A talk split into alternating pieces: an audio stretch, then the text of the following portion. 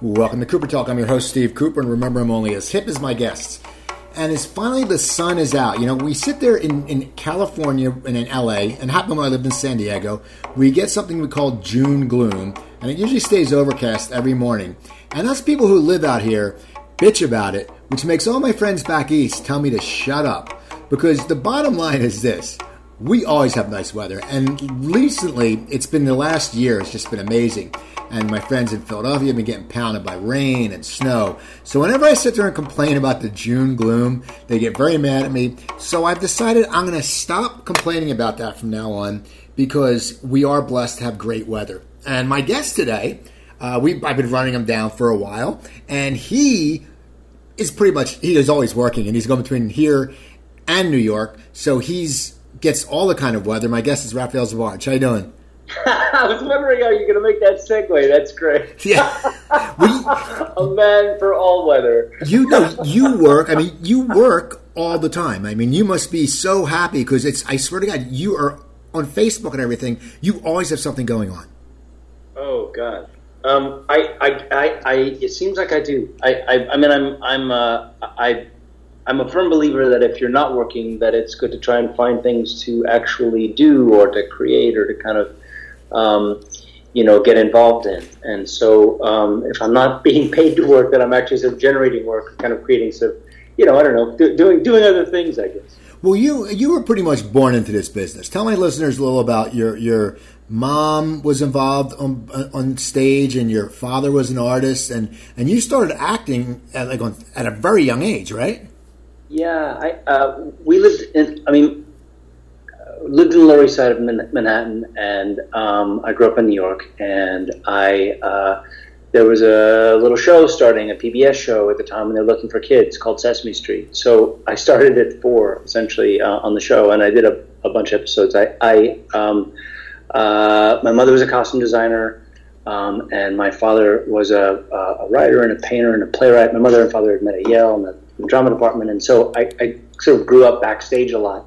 Um, I, you know, I, I, didn't pursue the uh, the Sesame Street thing; it just kind of found me. Um, uh, at the end of the day, my mother didn't really want to be a stage mother because uh, she was so busy working. So um, we kind of moved on. But I, I ended up doing plays where you know, she was working um, at Tanglewood when I was at seven, and then at the Yale Rep when she was a professor there. Um, and I, I just uh, started working really young. It just was something that sort of felt um, like a like a community because I, I literally grew up backstage, so it felt like home. Did it come very natural to you to be on stage? Because you know, when you say four, I know it's it's Sesame Street, which is just that's amazing. But um, when you're four, I mean, I guess it's probably just your imagination. Like when we're kids, you know, we always play. We we play make believe. So was that what it was sort of like for you at a young age? Yeah, I mean, you know, if you remember Sesame Street, because I used to love Sesame Street. I remember watching it all the time afterwards. Um, uh, it just was kids essentially on the show interacting with the with the various folks. So I remember. I mean, I remember still to this day meeting Big Bird and Oscar the Grouch and um, uh, Mr. Hooper, for any of your listeners who remember him. Um, he and I sat, uh, he, they put me on a donkey and we took, sorry, on a horse and we talked the difference between horses and donkeys. And uh, I think Jim sang us a song on the steps. Um, so we just kind of interacted with various characters, and it wasn't necessarily an acting thing, but it was really more just kind of like a hang out, be a kid thing, right? Um, but in terms of being comfortable on stage, I, you know, um, uh, I am comfortable on stage, but you know it, it, that's um, uh, you know sometimes more than others.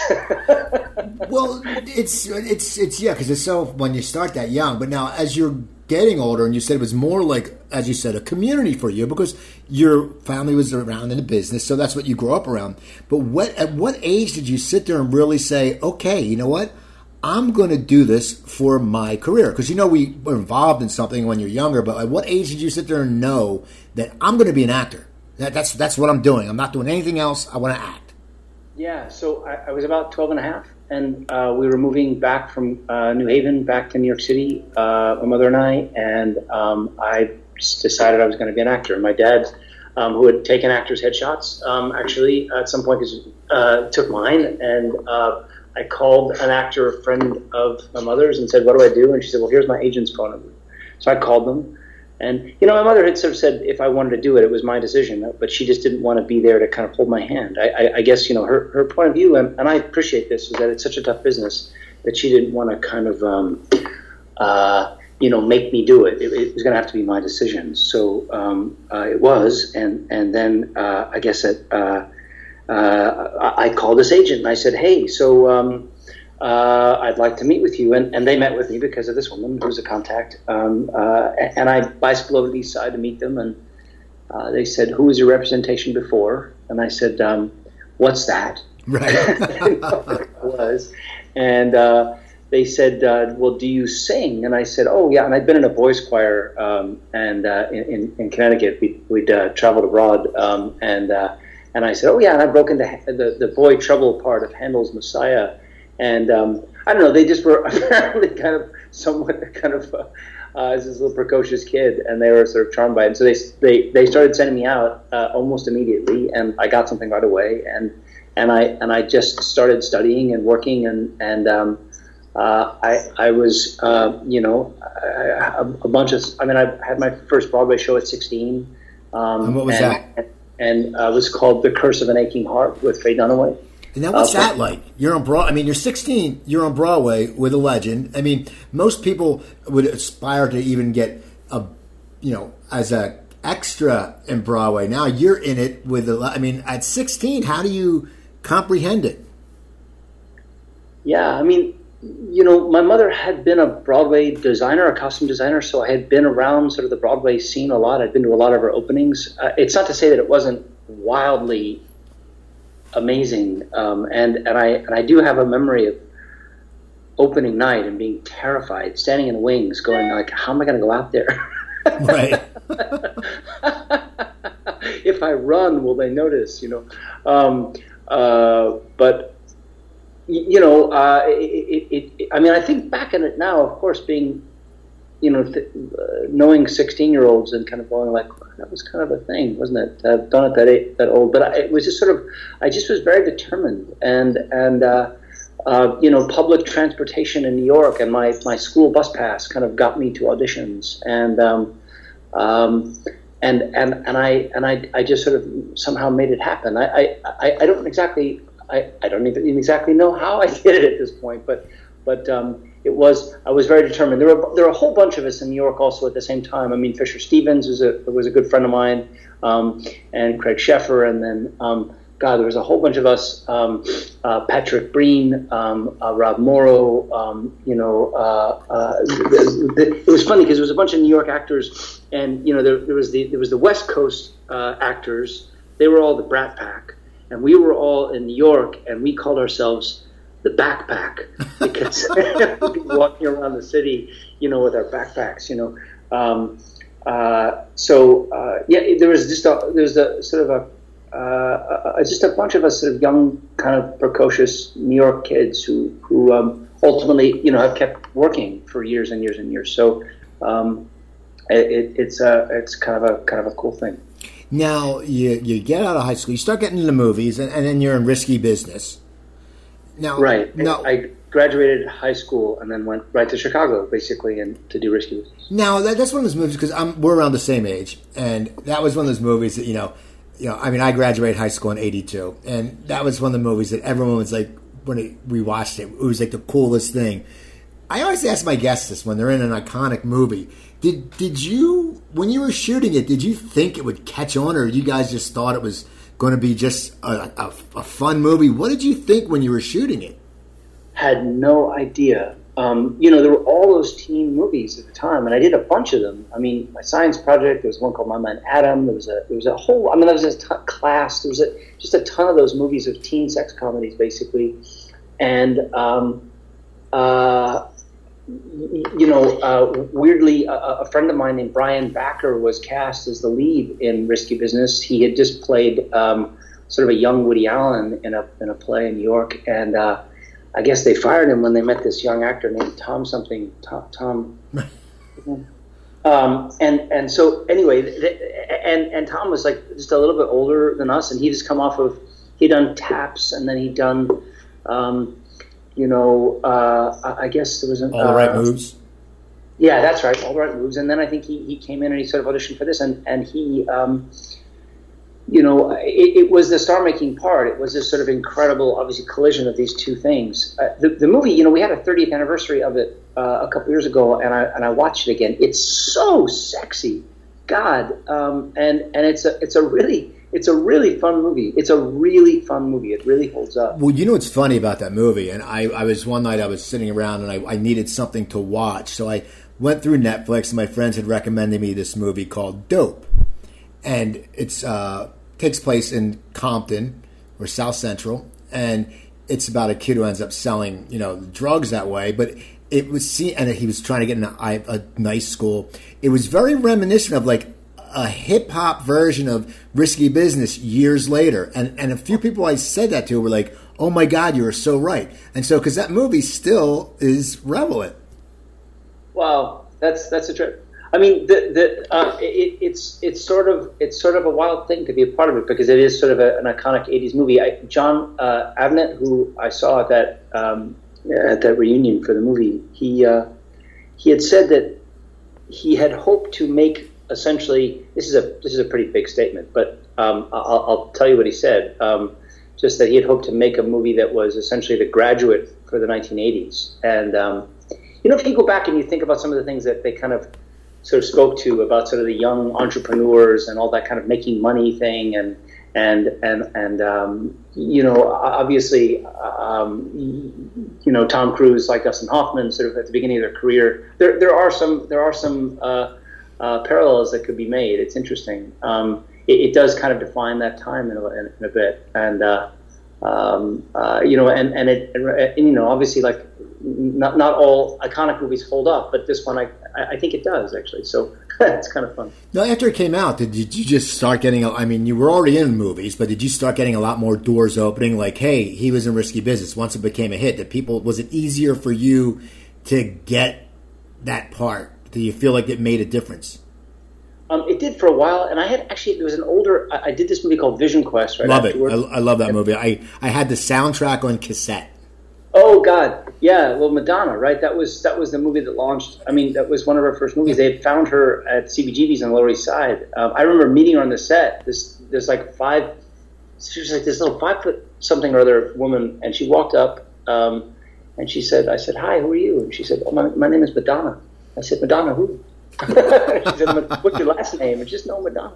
Uh, anyway, they, they found her and brought her out for that movie, and, and that's a great. It is a great soundtrack. It really. Um, uh, and and uh, but anyway, there's a bunch of those other movies, and, and I did a few of them. Some of them did better than others. Um, obviously, uh, my science project did not do well in the in the theaters, but it did wildly well, I guess, in rentals afterwards. Um, it's got a big following. Um, and there were a bunch of, of, those movies that, that I got to do, which was really fun. Um, you know, the the, the um, uh, obviously being in a successful movie is helpful. Um, but then you know things change. You know I changed. I physically changed. I was no longer playing that that that kind of part anymore. And and and then you know other roles uh, uh, opened up for me. But um, it was certainly a it was a it was a heck of a way to start. Now, as you were doing the the, the movies, were you also trying to get back on stage? Because it seems like you know that was you know it's you really love the stage. Were you, were you did you have time, or were you just so busy that you really couldn't do the stage at the time? No, I, being being on stage was really important to me. Um, I, I, did uh, uh, well right before the Business, I did a production of Hamlet that Joe Papp directed to the public. Uh, that Diane Venora played Hamlet, um, and a lot of remarkable people were in it, including Jamie Jamie Cromwell and Jamie Sheridan and, and Jimmy Smits and um, uh, and and uh, John Goodman and some really cool folks. Um, uh, and then I, I, did. Um, uh, I, I, mean, I've done five plays on Broadway, and, and I the last one I did was in 2000. But but I, I've, I've tried to do a, a, whole bunch of theater. I've had, you know, my kids are um, uh, now just old enough where I'm I'm hoping where I can go back and do some more theater. That's that's my that's my that's my hope and my plan anyway. Uh, they're they're teenagers now, so I can so feel like I can go back and do some theater again. So that's good. so so now, when you were doing these movies, were you living in New York still, or, or did you, had you ventured to L.A. already? Um, I went back and forth uh, between both. I, have lived in LA uh, pretty much, you know, uh, mostly, uh, primarily for the past uh, 17 years or so. Um, but uh, I've been going back and forth, and, and I'm going to be going back to New York a bit more in the in the in the coming months. That's my plan, anyway. You know, you were also in the Billionaires Boys Club. Yeah. Which that was uh, that was that was the movie where there, there was a bunch of you younger guys in that movie. Yeah, yeah. Um, uh, I mean, Brian McNamara and um, uh, whiz, God, uh, there's a, I mean, yeah, there's a, ton, there's a ton of us. That was another sort of uh, 80s kind of uh, iconic miniseries. I guess at the time it was one of the, it was the most watched miniseries uh, except Roots, I guess, at that point. So, um, so it also sort of had defined kind of that, that period of time. It's kind of uh, thrilling to be a part of that. Now, how fun must that have been? You're all good looking, successful actors, and you're all working together. It must just been like like a blast. It was a blast. It was really a blast, and the, the you know all the suits we got to wear and the, and the and the cars we got to drive, and it was all about LA, and it was really really fun. Um, uh, it was a blast. Yeah. So now, as you're acting, you're, you're, getting a lot of different roles. Now, what are, as you said, you know, your look started changing. What roles were you going from, and what did you start getting auditions for? And even to this day, what are the roles you get? Because I see you a lot on different TVs. You know, we'll talk about Murder in the First, and we play in a detective, and you know, and you're it was great when you had the love interest last year because you know you you finally got a little when you looked under I won't give it away to people if you haven't well if you haven't seen the second season tough shit but when you actually pick up and look look for her uh, look in her safe and you find out what's going on but now what what what kind of roles were you getting from when you were younger and moving on and to this day what kind of roles do you find how has your career arced in the roles yeah I mean you know look I, I um, one of the harder things probably to do as an actor is that as you change physically is to keep being able to sort of adapt to where you are physically.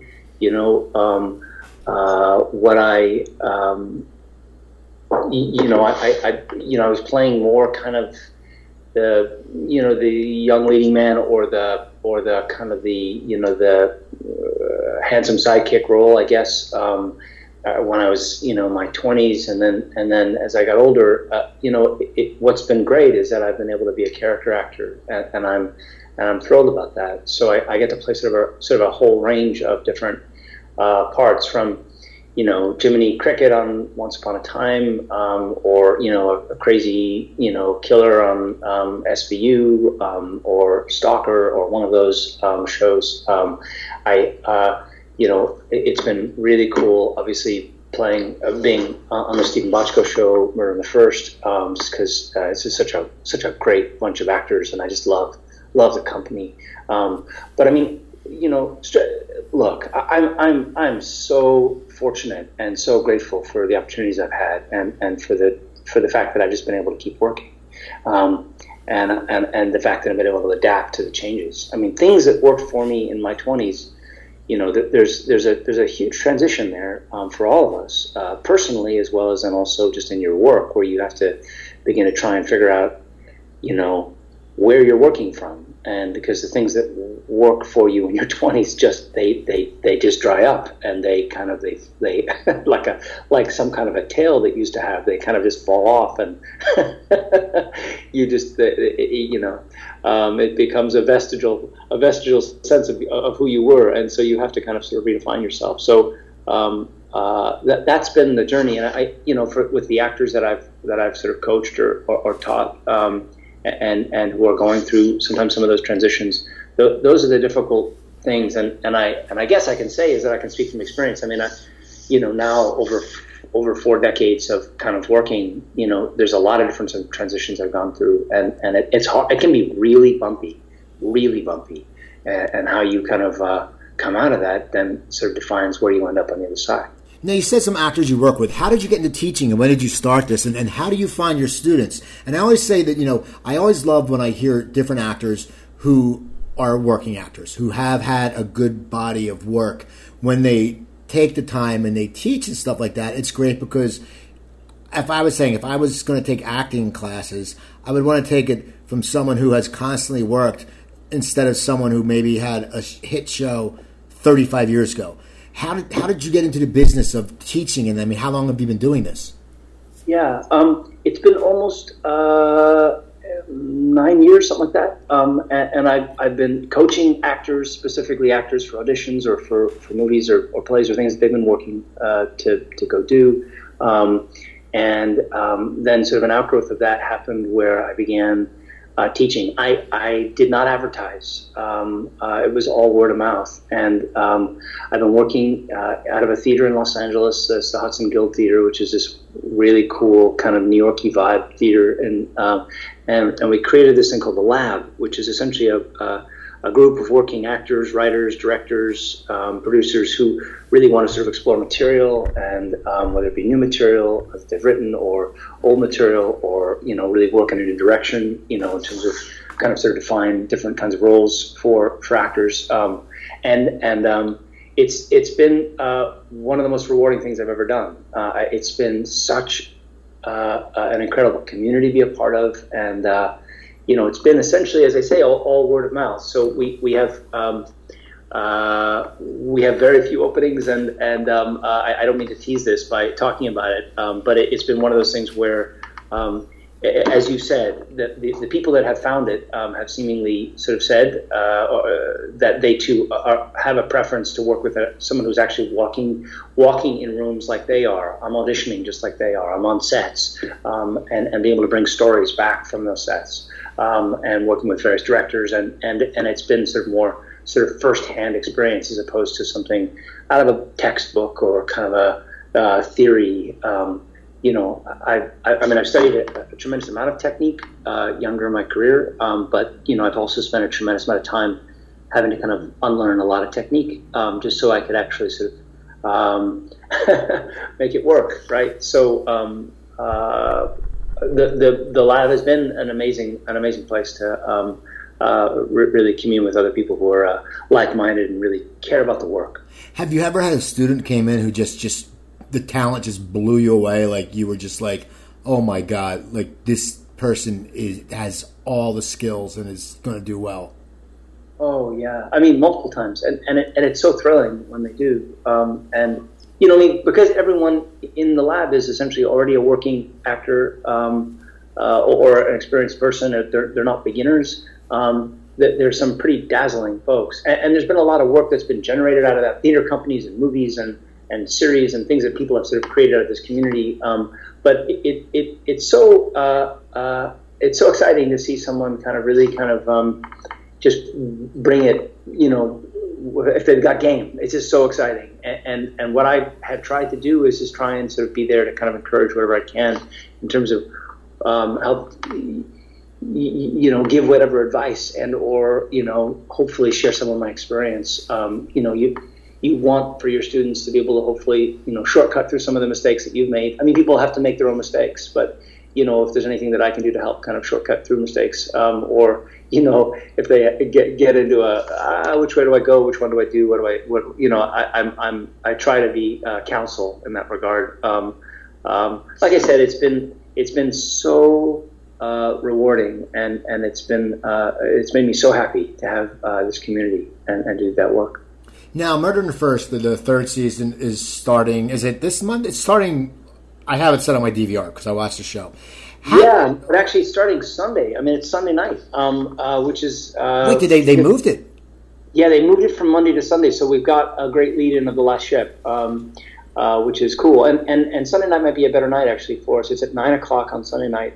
Um, but you know the neat thing about this show, and obviously the design uh, of this show is that it is a binge show, right? So um, a lot of the a lot of people that I know that watch the show find it either after the third or fourth show because they want to watch a whole bunch together at the same time, or they found it on Hulu and, and binged it that way. You know, it's one case over the whole season, and it kind of takes you through various twists and turns until you kind of get, um, you know, to the uh, final that final hour. Um, and it and it seems to have found a, a wonderful audience. It, it, its numbers. Uh, uh, have continued to grow and grow, and um, you know Steven Bochco, uh, arguably the man who kind of defined uh, define the the medium uh, in regards to you know procedural uh, television uh, as relates to police and cops and you know with NYPD Blue and Hill Street Blues and and all the things that he's sort of done. I mean, I think I read somewhere that he was actually a writer on Perry Mason. It's just unbelievable. He he was you know in the '80s the king of television. I think he had a hundred million dollar deal at the time. Wow. Um, you know, he, you know, just sort of remarkable what he has done, and to sort of be working with someone who's such a legend and and have his sort of expertise and skill and and uh, sort of steady hand it has been uh, incredible, so, so, thrilling to be uh, working with him. Well, when you first uh, auditioned for it, did you know it was Bochco connected? Did you know, or did you didn't know who was involved, and it would just look like a good project? How did that first year go? Because I'll tell you, we that, it's one of those shows. What What's amazing about Murder on the First is it caught you, and we, we me and Joanne have watched it since the beginning. It caught you with the trailers, the previews, because she's a big Rizzoli & Isles fans and all those fans on that station and when we watched the first few trailers, it was one of those things where we said, "We have to watch this." It's like that's one of those automatically set the uh, DVR moments. Um, what did you know he was involved in a project when you auditioned for it? Yeah, he was in the room, um, uh, which was which was cool. I mean, I'd worked with him before. I'd, I'd done an NYPD Blue, and I'd done an LA Law, and I'd done something, uh, a show we did called Civil Wars, and um, uh, as, as you know, a guest star. Um, but in this case, um, we, uh, you know, um, uh, and I went in thinking that it was actually sort of going to be a small part, perhaps in the pilot, and um, uh, they wrote sort of wrote back afterwards said, no, no, no, this is actually this is actually sort of a this would be a one of the detectives that would stay with the show, and uh, and we were all sort of amazed. Uh, uh, and and thrilled, just thrilled, um, and, and, the fact that it shoots in L.A. Um, you know, as many many actors or people who live in LA and work in LA, you know, more often than not, there's there's most of the work is out is out of town. It's uh, most of the work is you know in other cities, either north or east of here, like Atlanta, so um, or or or Shreveport. Um, so um, uh, the fact that shoots in town is just fantastic. Um, and and uh, yeah, anyway, it, it's uh, it's it's a it's a, been a really really cool thing. What is it like as an actor, actually, just because the, the, cast is so great? What is it like when you go and all of you, all of you, all of the cast, except for Lombardo, has been working for it seems like ever. You know what I mean? It's like if it's uh, Kathleen Robertson was in Beverly Hills 90210, Steven Weber was in the first season. It's been on everything. What is that like as an actor when you sit there and you show up and you know that you it's the big leagues, so you have to know the show is going to do well. Yeah, I mean that's the thing that's been so cool about it is that you just sort of feel like everyone's an adult, right? Everyone's sort of been around, everyone's just a seasoned professional, and everyone brings their game, you know.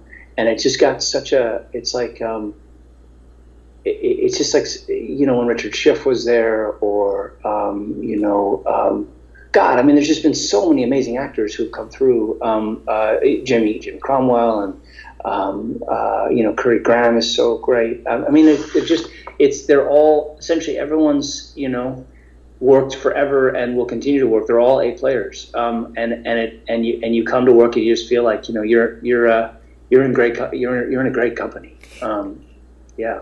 Now, as as an actor, your role Mokes. It's just a really nice guy the first season. Just really, do you like playing that, or because you know you playing? I was it Criminal Minds where you just you play a wing. You're a wingnut I mean, you're you're out there and you're great at it. Do you did? But did you like playing like a, you're you're a nice detective? You're one of those people that you know, as a watcher, as a viewer, you're saying, you know what? I I hope he like in the first season. I think it was the girl that you met and you were real nice to her, and it's like I hope he hooks up with her because he's a nice guy. Do you like playing that role sometimes? Yeah, it's it's fun. I mean, you know, look the the the, the parts that are kind of the evil, twisted parts are are usually the, the best parts. Uh, Lana Parrilla will tell you that on Once Upon a Time for sure. Um, they're they're really really fun um, parts because they they twist and turn. Um, or Robert Carlyle, you know, also and they, they're just they're great parts. But but that said. Um, uh, in a show like this, uh, playing you know a guy, particularly in terms of the writing he gave, gave me in, in year two, with all that kind of you know falling down a rabbit hole kind of a thing, um, it, it, it's uh, uh, it, it, it's yeah, it's it's really fun. It's it's it's complex. He's not just a nice guy. He's obviously got lots of different um, things that he's trying to sort of work through. Um, he's, he's, he's divorced and he's a single dad, and and um, there's some some some difficulties there in his life. But um, you know, uh, again, obviously, what what what Steven has uh, clearly made a tremendous career of is is really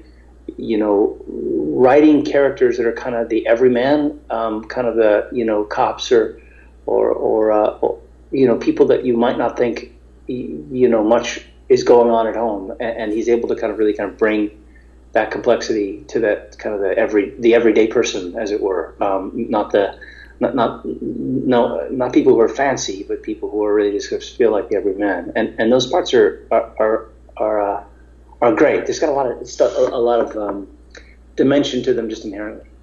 Now, your character, I mean, as I said, you know, we got more emotions for last season from the first season. What's what's it looking like this season? I mean, what is? Can you uh, tell us what the plot is for the season so the listeners know? Because I know every every season's been completely different. Last year touched on a very, you know, social issue when the with the shooting, which especially now since what happened last weekend, it touched on a very issue like that. And then the year before, it also touched it. What is the what is the plot line for this year?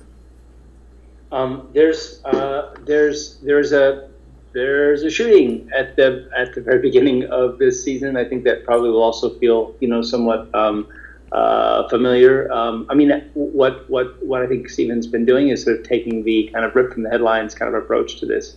Um, and there there there uh, there are several cases that uh, kind of intertwine, um, as it were, an A, B, and a C story. I guess you could say that kind of intertwine throughout the season and um, there's uh, lots of twists, and and and there's there there are things that he's uh, been able to sort of take, as they say, out of the out of the news that I think make it seem very socially relevant. Um, I mean, as in last year with with the shooting, the school shooting at the at the very beginning of the episode, it was tough. It was really tough to watch, tough to shoot, um, as to film, I should say, um, and um, but but wildly uh, current and, and relevant. So I, I, think he's you will see more of that. I'm not sure how much I'm supposed to say. So okay, no problem. I'm, I'm sort of, sort of kind of being in, uh, uh unspecific in terms of answering this, but I, I know I'm supposed to sort of. Uh, uh, I, I, you know, I'm certain there's probably more in trailers. There's a shooting. That's all. That's all we need to know. Now, now, do you know the whole like before the season starts? Do you know the whole season where it's going to go, or are you learning each week as you shoot an episode? Yeah, we don't know. I mean, we all kind of like you know run for the next episode. Like what, what, who, what, what? You know, it's it's uh, and invariably episode ten is always like people can't literally rip it open fast enough because we're always so excited to see what the killer is. Now, I know you also do co- the, some of the conventions. I have, yeah. Now, when did that start? Because I know you were on episodes of Star Trek years ago.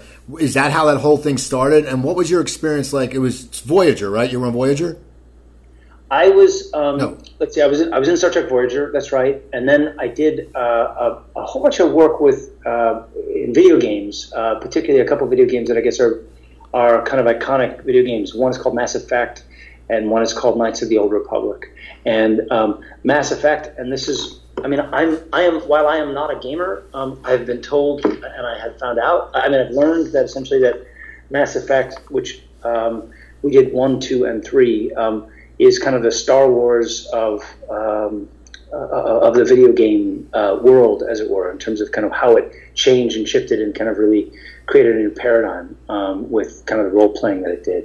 Uh, but I was a part of that universe um, with Mass Effect and uh, the Star Trek, and then and then finally with Once Upon a Time. So um, those shows seem to sort of play to the uh, convention um, audience, as it were. And um, uh, I, I, got on the circuit a bit uh, for a couple of years. Um, you know, really sort of going around the world meeting people, which was which is uh, uh, certainly an, an, interesting experience. Well, I've heard Star Trek fans. I mean, they're they're wonderful, fanatical, but wonderful. I mean, what is your interaction with them when you come in and they know you've been in Voyager? They, they sit there and are they just like you're we're not worthy that kind of thing, or how is their reaction to someone who's been on a show they've watched? You know, it's it's always sweet. I mean, I, I uh, what I've done is um, uh, it's just an opportunity to meet someone and shake their hand and, and um, you know and chat with them a little bit. Um, I, I, also uh, run a nonprofit, uh, uh, an environmental nonprofit that the Begleys um, uh, a part of, and and um, um, what I what I finally did was um, over the past several years is, is the money all the money I raised went back to to Greenwish, which is this nonprofit, and so it was an opportunity to meet fans and, and travel around the country, and, and then also then an opportunity to kind of do some good, uh, giving back to, you know, trying to sort of uh, help uh, help with our environmental challenges. Now, tell me more about the nonprofit. How how why you decided to get started, and when you started it, and how it's grown, and how you've used your influence and your friends to make it, you know, to get the word out. Yeah, so um, uh, Greenwish is essentially um, a nonprofit that uh, raises money for multiple other nonprofits that are all local and are all you know in communities where chapters are started. So um, as opposed to helping one, you're helping five nonprofits, and invariably they're all you know um, by uh, by definition small local nonprofits that are doing sort of shovel ready work in the community. So if you um, are, have concerns about the environment and you really want to sort of try and figure out a way, place to, you know, give back or give time, um, you know, if you have time, you give money. If, if you can, give both. Um, but but this is a way that's been sort of essentially curated for you so that you know that the money goes directly back locally into your community and and all with sort of an umbrella of green. Um, we have uh, we started a chapter in LA, and we now have chapters um, around the country in um, Lawrence, Kansas, in uh, Kansas City, in St. Louis. Uh, we just opened one in uh, Orange County. Um, we have uh, two that are opening in Canada, um, uh, and and there there are we have we have been able to essentially been able to design the nonprofit so that we can, for anyone who's committed or or impassioned, they can actually uh, start their own chapter in the city where they are. Um, and with within with essentially a couple hundred dollars, they can start their own chapter, and then we give them all uh, all the support they need. That's free banking um, from Bank of the West, and um, we get um, you know uh, all the accounting taken care of, insurance needs, and We've got someone who works with them to help them start their chapter. And 90 cents in the dollar of what they raise all goes directly back into the community. The other money goes into just sort of helping us, you know, with, with our, uh, with some of the back end uh, costs. But all the money goes directly where it's intended. I take no salary, no one involved takes any salary, it's all volunteer basis. And, and the idea is really to try and do maximum good. Um, you know, there's so much need out there, and um, really, as a dad, it was really um, kind of with the birth of my my daughter, just sort of looking around, going, "Wow, what do you, you know, what do you?" when you become a parent, you you feel this extraordinary uh, um, uh, sense of responsibility to um, both take care of, uh, of, of her, in this case Gracie, um, and, and, then uh, also to really try and do what you can to try and help, you know, perhaps make the world a little bit better for for them, or, or at least maybe not leave it as any worse than when you found it. And um, so this was an attempt to try and create. It's still somewhat unique in the nonprofit world to have a, nonprofit that actually raises money for other nonprofits. Um, but that's um, that's what we've done, and we've um, uh, done really well with it. Um, you know, Ed Begley got involved. Rachelle Carson, his wife, um, got involved. They, they were very excited about the idea of uh, again helping multiple nonprofits. And uh, you know we do we support earth, air, water, sustainable education. Um, you know across the across the kind of the spectrum of the nonprofits that we that we support, and then um, they change after every 24 months or so. So um, you know you know you know it isn't just sort of a, monopoly for those for those nonprofits if we get new ones. Um, we've also been able to do a whole um, get some grants, and I've been able to create a bunch of um, uh, several films that have um, one about the Los Angeles River, one about climate change. Um, uh, I'm working on one now about the work that each of these nonprofits is doing, um, and and uh, it's we've been uh, working with some teachers uh, who have put are putting together study guides to be able to actually provide teaching materials through all this media that we're creating, which will be available to them online and uh, be able to use you know for, for courses of study for, for school age kids. How do you get? I mean, you're, you're always so busy. How do you keep the energy up, especially with two daughters? You know, I mean, it's just you seem to be on the go all the time. I mean, you're on a plane. I mean, I okay. I my I was for two years. I was going back once a month to see my girlfriend before she moved out here, and it gets you know it, it gets it can get a little exhausting. But it seems for you, it's like you're on a plane every other week. These days, I've been I've been going back and forth. Um, I'm I'm um, uh, I've been you know kind of. Uh, uh, my girlfriend is in New York, so I've been going back and forth to see her. Um, I'm um, really um, uh, I, am I'm, I'm shooting. I'm actually in, in, in, pre-production on a short film that I'm directing end of June here in LA, and uh, and then I'm finishing up Murder the First here.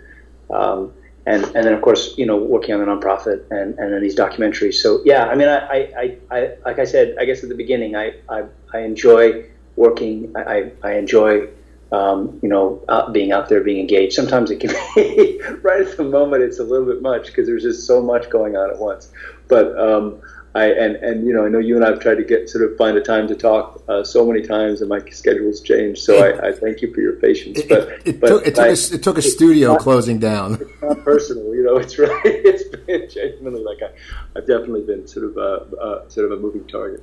Now, what's the short movie you're directing, and what made you want to get down the road into directing? Because I know you've you've directed some projects. You know, well, you directed on Begley Street, which was what Right. That was um, that was a series that we um, that we that we sold to an online network, and um, it was a sort of a nine part series uh, about Ed Begley and the sort of the the, uh, the road to him building his um, his uh, platinum LEED home, which is actually just about to be uh, moments from being done.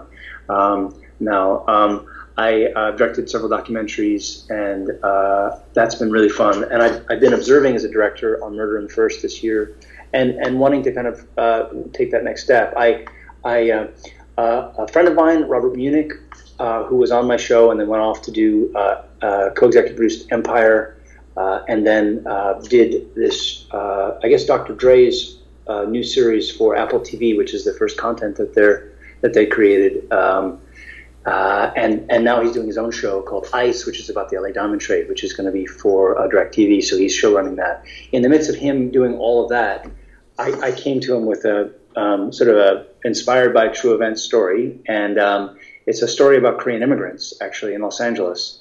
Uh, K Town is the largest enclave of uh, Koreans outside of Korea, and uh, it's a it's a sort of a interesting and complicated uh, immigrant story um, that's set in L.A.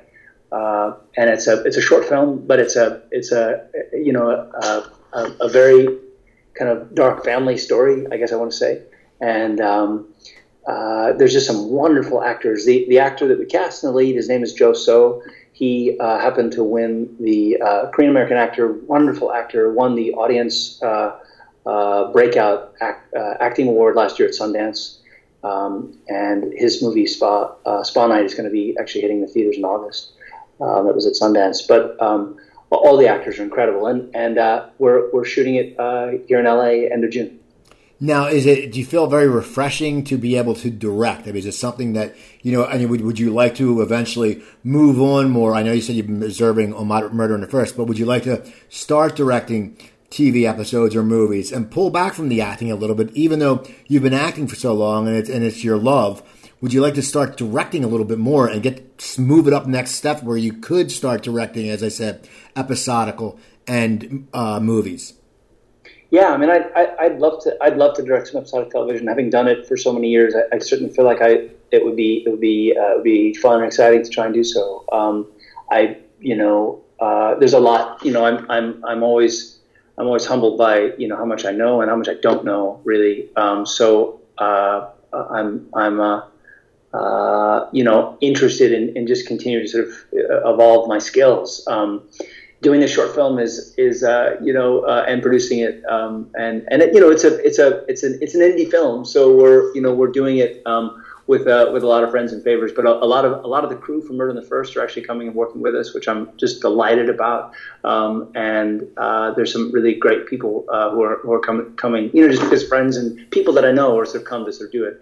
Uh, be, be a part of it, and also because of Robert um, Robert Munic's and, and his work. Um, but it, it's you know look, um, I, I am interested in continually challenging myself and continuing to sort of um, learn new things. I you know I'm I'm uh, I, I, like to sort of say that I'm uh, sort of a student of this work and that I'm endlessly curious about kind of how how we do it and, and what the what the gears are and how it moves and, and what the what the what distinctions there are and facets um, that one can continue to learn about and and I um, you know, obviously my mother, having grown up with my mother as a costume designer, and my, my stepfather was a was a scenic artist. My my father was a playwright. I mean, I, I grew up around um, these types of um, you know artists and, and these kind of conversations. So it, in some senses, it seems very natural for me to kind of uh, maybe move to this next step. But I'm I'm more than anything, I'm just really excited about it. It must be. It must be something great because, as I said, it's it's a new venture for you. I mean, it's something you've done directed stuff, but it's a new venture, and it's great to have the have the many doors that could possibly open for you. yeah, it's a it's a it's it is literally a whole new thing. Um, so I'm I'm I'm really excited about it. I am really excited about it. Now, now I want to talk about Once Upon a Time because that that was uh, I, I, you have like you what, what's your Twitter again? I know you have like eighty thousand followers, and you have a, you have a bunch of followers.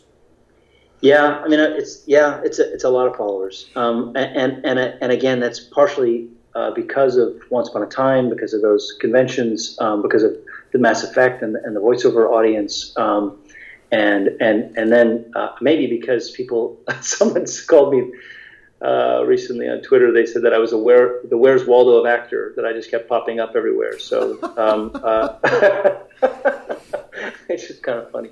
Um, but I I. Uh, uh, yeah, it's Raphael Sbarge is my Twitter handle. Um, fancy that. And uh, I, I, uh, um, I, you know, I mean, Twitter and and obviously you know Instagram. I enjoy doing Instagram as well, because it's you know I, I it, the photography me the photographer me enjoys doing that. But but I um, uh, you know we as actors have become and you probably know this, Steve, is just that uh, social media is you know um, it's become incumbent on actors to sort of increase their social media following um, as much as they can and um, because obviously people who uh, hire you uh, tend to now uh, actually consider your social media uh, presence out there um, as relates to um, whether or not they hire you or not, which is a shocking and terrible thing, considering it's another thing you have to take on. But but um, anyway, I, I can be found on Twitter for sure, and uh, and and uh, and actually, you know, I, I sort of enjoy. It. What do you think? I mean, as an actor and as an actor with a lot of followers, and and I had a friend who was on a, a Disney show a while back, and he had to really watch what he tweets what do you try to tweet, and what do you th- do? You think there's a responsibility to actors because they have big followings to to tweet their thoughts, to tweet? I mean, what do you think is there responsibilities for what you should tweet, or do you you think they should be able to tweet whatever they want? I mean, what is it? How does an actor with a lot of followers feel about that? You know, I think that's really dealer's choice. It's kind of like where where you where you are. Um, uh, I guess in terms of what you want to do. I mean, obviously, in my case, you know, I'm an actor, I'm a teacher, um, uh, I'm, I'm, i have been directing these these documentaries. I'm I'm uh, I'm running a nonprofit. Um, I'm you know in, into and then I'm working in various different shows at, at various times. You know, for me, sort of getting into Twitter wars with people or kind of you know kind of posting really incendiary kind of political things, particularly these days because people are so kind of flipped out and incensed, whatever side of the aisle you're on. Um, everyone's kind of crazy these days. Um, I don't see how that's valuable. So I, I, honestly, I try and strike a middle road and um, uh, try and find a way to kind of communicate to folks um, without having to kind of uh, uh, get them nuts. Um, so that, that's that's kind of what I do. Well, it's funny because you said how people are, you know, very on edge and all, and it's amazing. I always think that we still have five more months this like you know, remember God. when, when yeah. we were younger? It was like there was you didn't see. I mean, this has been going on for like a year and a half, and I'm sitting there going, okay, it's. And I, I look and I go, wait, I have to go through a whole summer uh, and basically go through another birthday, go through Halloween, and maybe we'll get a little piece by Thanksgiving. Yeah, yeah, I mean, it's just, it's like, I mean, like, make it stop, please. I mean, it's just, it's, it's, there's so many other things that we need to be focusing on, so many other issues that would be really good if we could sort of put, give a little more airtime to. But it's just, it's sort of, you know, all, all Trump all the time out there right now, and and uh, and, uh, and I'm I'm just so uh, I'm I'm exhausted by it. Um, so I'm I'm looking forward to uh, November seventh. Uh, couldn't come fast enough. Now, now you've you've had a long career. You've been in a lot of uh, a lot of projects. How many times would you say you've gotten killed in a movie or TV show, and what are some of your favorites? Oh my God, that's a funny question. Um, I, uh, killed. Um, uh, you know, there was a movie that I did years ago um, called Carnosaur that was actually a Roger Corman movie, and uh, it did pretty well. Someone said that it was one of the higher grossing Roger Corman movies because it came out right when uh, Jurassic Park came out, and he, he had the sort of the, the genius or foresight or just downright luck to actually be releasing the other dinosaur movie at the time, um, and so it made a ton of money for him. Um, it didn't make any money for us, but but we but it was uh, it was definitely kind of one of those kind of creepy cult classic movies, and I and I and I die a fiery death at the end of that, and that's that was really fun. And they went on to make a Carnosaur two and three, of course, that I wasn't a part of, but uh, but that was kind of a fun one, and you can find that I don't know out there somewhere on the dial. And uh, and uh, so, what, what in, in this long career, what are some of your favorite places you've shot at too? Because I always say people, you know, my last guest was a violinist who talked about when she played in Italy. What are some of the best places where you've gone to do a project where you're like, man, I can't believe I'm getting paid to do this? Yeah, I mean, look, um, I, I anytime I get to walk on a set, I feel like I'm just I, am so grateful. I'm, I do not ever take it for granted. There's not a day that I that I just sort of think, oh yeah, it's all going to work out. I mean, I you know I'm always um, you know fighting my own anxieties um, about making sure that everything's going to be okay um, and and trying to kind of uh, uh, you know on any given day keep my head together. Um, but I, but I, um, you know, in terms of the places that we get to go, I mean, there, there are, there, you know, working at the Kennedy Center was pretty thrilling um, with a 2,500 seat house. That was uh, pretty remarkable. Um, and uh, and and uh, I was on a Broadway tour with a play um, called Twilight of the Golds that started here in LA, and that was thrilling. Um, you know, anything on Broadway is just uh, takes your breath away, particularly Broadway opening. Just, you know, the, the, the, it is really you feel this this incredible whoosh of excitement about um, an experience like that. Um, you know, uh, working on Once Upon a Time has been thrilling just because of all the the, uh, the production values of the show and, and how you know beautifully it's shot and and what the, the, the detail they put into production. Um, I've loved that. Um, and um, gosh, um, I, I, remember when I when I got to because I was a huge Star Trek fan. I was a huge Trekkie, and um, I, I, mean I think I'd seen every episode of Star Trek, uh, the original one, you know, with Shatner and, and Nimoy, and um, I when I got in, on Star Trek, I got to walk on the bridge. That was just literally like pee my pants. I was so excited.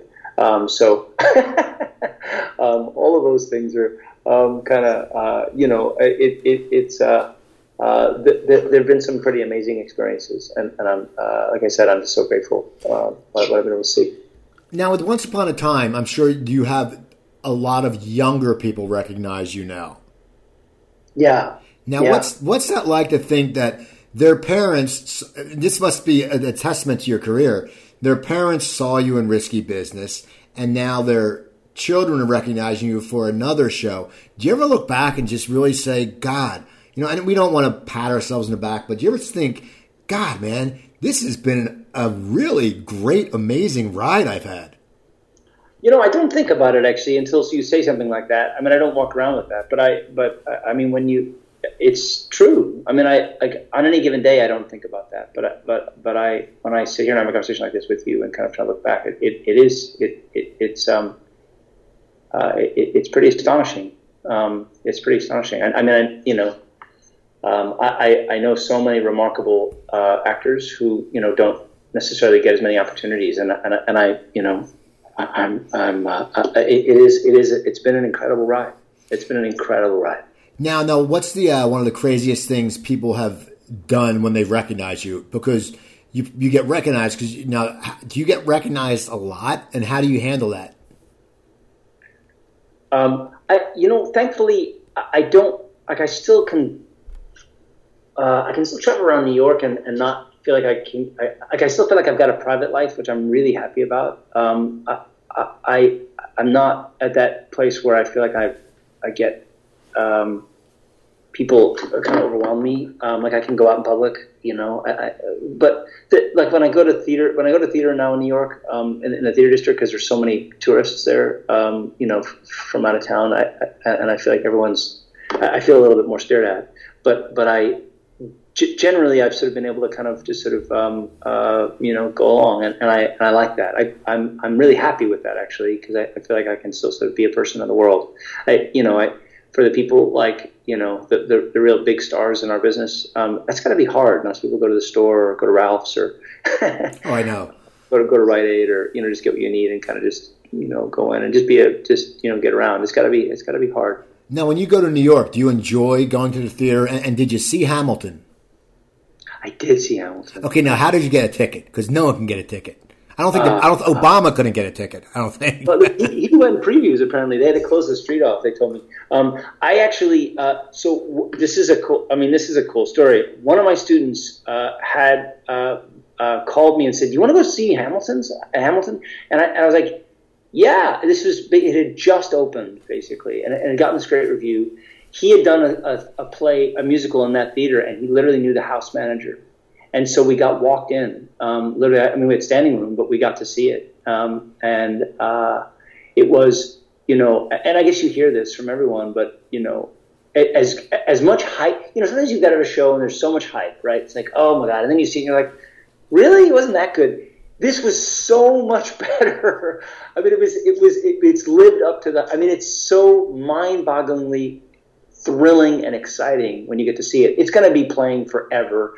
Um, it, it's it, you know it's going to have a zillion national tours. It's going to be playing in every city in the country for the next ten years. It's going to be like Lion King. I mean, it's just going to be. I mean, Hamilton will be for forever, and uh, and and we'll all get to see it. Um, it. It's it's just a great show, and and and. Uh, and, and really sort of changed changed all the rules uh, in terms of what we would imagine with a with a with a musical. Um, and and uh, anyway, I I, I, I, know it's impossible to get tickets now, um, and and Lin-Manuel is about to leave. Um, uh, I, I I loved it. When you watch something like that, I mean, do you sit there and go, man, you know, because you've been involved in your family, you've been involved in theater forever. Do you ever sit there and go, man, you know what? This is a great community. I mean, because, you know, in LA, people overlook theater somewhat. But back there, you ever just go, God, you know what? There's no place like Broadway. Yeah, no, it's a it's a really it's a really wonderful community. I mean, there's the people that all those Hut of the Gypsies who go back and forth between all the musicals, and, and that's a really tight knit group, um, and and that's a fun, uh, a, a, really fun group. Um, the actors in New York, I mean, there are less there are less plays being done on Broadway, and and really the, the bigger you know just because of the uh, because of the cost of, of the tickets and and you know obviously the the, the rents for the theaters, the Broadway theaters, they have to sort of do sort of glitzier shows to sort of you know have higher higher per ticket prices. But you know the the in New York now the off Broadway theater scene is is is really exciting, and there's a lot of really uh, thrilling work going on there. Um, and and and occasionally you know a show or two gets through to Broadway that's fantastic a play, but um, you know, the theater scene in New York is, uh, I, have missed it terribly, and, I'm, and I'm, I'm, I'm, very excited to go back to it. Could we have a few minutes left? Now, first, I want to tell you uh, your cousin, Nate Eaton, gives you regards. Oh, my God, that's so lovely. Where is he? He is in Medford. I said we went to college. He was he was this. I'll tell you a quick story before we go. He was a freshman, and I was a junior, and we knew him. And me and my roommate, my roommate was from Hong Kong, ran for student government, and my roommate 25 people made the student senate. And we brought Nate on the ticket. No one knew Nate, but my roommate took first, I took fourth, and I think Nate came in 11th off the strength of the ballot. so I've known, I've known him ever since. But he, when I said I was talking to him, and he told me that you were his cousin, and he wanted to tell me to tell you hi. Oh, that's so great! Thank you. Send him my very best. I will. And uh, so, okay, we're gonna wrap up soon. Well, just give the people your your your info again, where they can get in touch with you. Yeah. So it's it's it's uh, Raphael, well, my name, Raphael Sbarge, uh, uh, sorry, Raphael Sbarge on Twitter, um, and it's verified. And you can also find me on my fan site on, on Facebook as well. Well, I want to thank you for coming on. And people, well, just know people follow me also on Twitter. Follow me uh, at Cooper Talk. That's at Cooper Talk. Go to my website, coopertalk.net. I have uh, 520 episodes up there. You can email wow. me. Yeah, I've been, I've been, I've been getting a lot of people and uh, a lot, a lot of character actors, which is you guys are my favorites. But don't, wow. you didn't hear that, musicians. Uh, but uh, email me at cooper at coopertalk.net. I'll, I'll always respond. Um, Facebook, I have Cooper Talk Radio, or you can just add me Steve Cooper, my personal page. Um, also, Instagram, Cooper Talk One. I post a lot of pictures, but they're more food pictures because, as you know, I had that health problem a few years ago and I wrote the cookbook, so you can go to stopthesalt.com and get the cookbook. It's 120 low sodium recipes. They're easy to make. No pictures to intimidate you. No big long lists of ingredients. Just 120 recipes to make you eat healthy and enjoy your life. Because we all have to do that. You can get it at Barnes and Noble or .com. You can get it at Amazon.com. But if you go to stopthesalt.com, I make more money and I will sign it for you guys. And also, my new thing is I'm on Words with Friends. Do you play Words with Friends? Oh no! Okay, well I'm Cooper Talk One. You got to play this one. I will play you guys. I'm okay, but what happens is I either play really good or some people just come in and beat my ass and I get frustrated. So don't forget, people, go check out Raphael Sbarge. Check him out on IMDb. And uh, yeah, once again, it's Cooper Talk, uh, Cooper at CooperTalk.net. Twitter is at Cooper Talk. And yeah, so come back next week. We'll have a whole new bunch of guests. My name is Steve Cooper. I'm only as hip as my guests. Don't forget, drink your water, eat your vegetables, take your vitamins, and I will talk to you guys next week and have a wonderful weekend.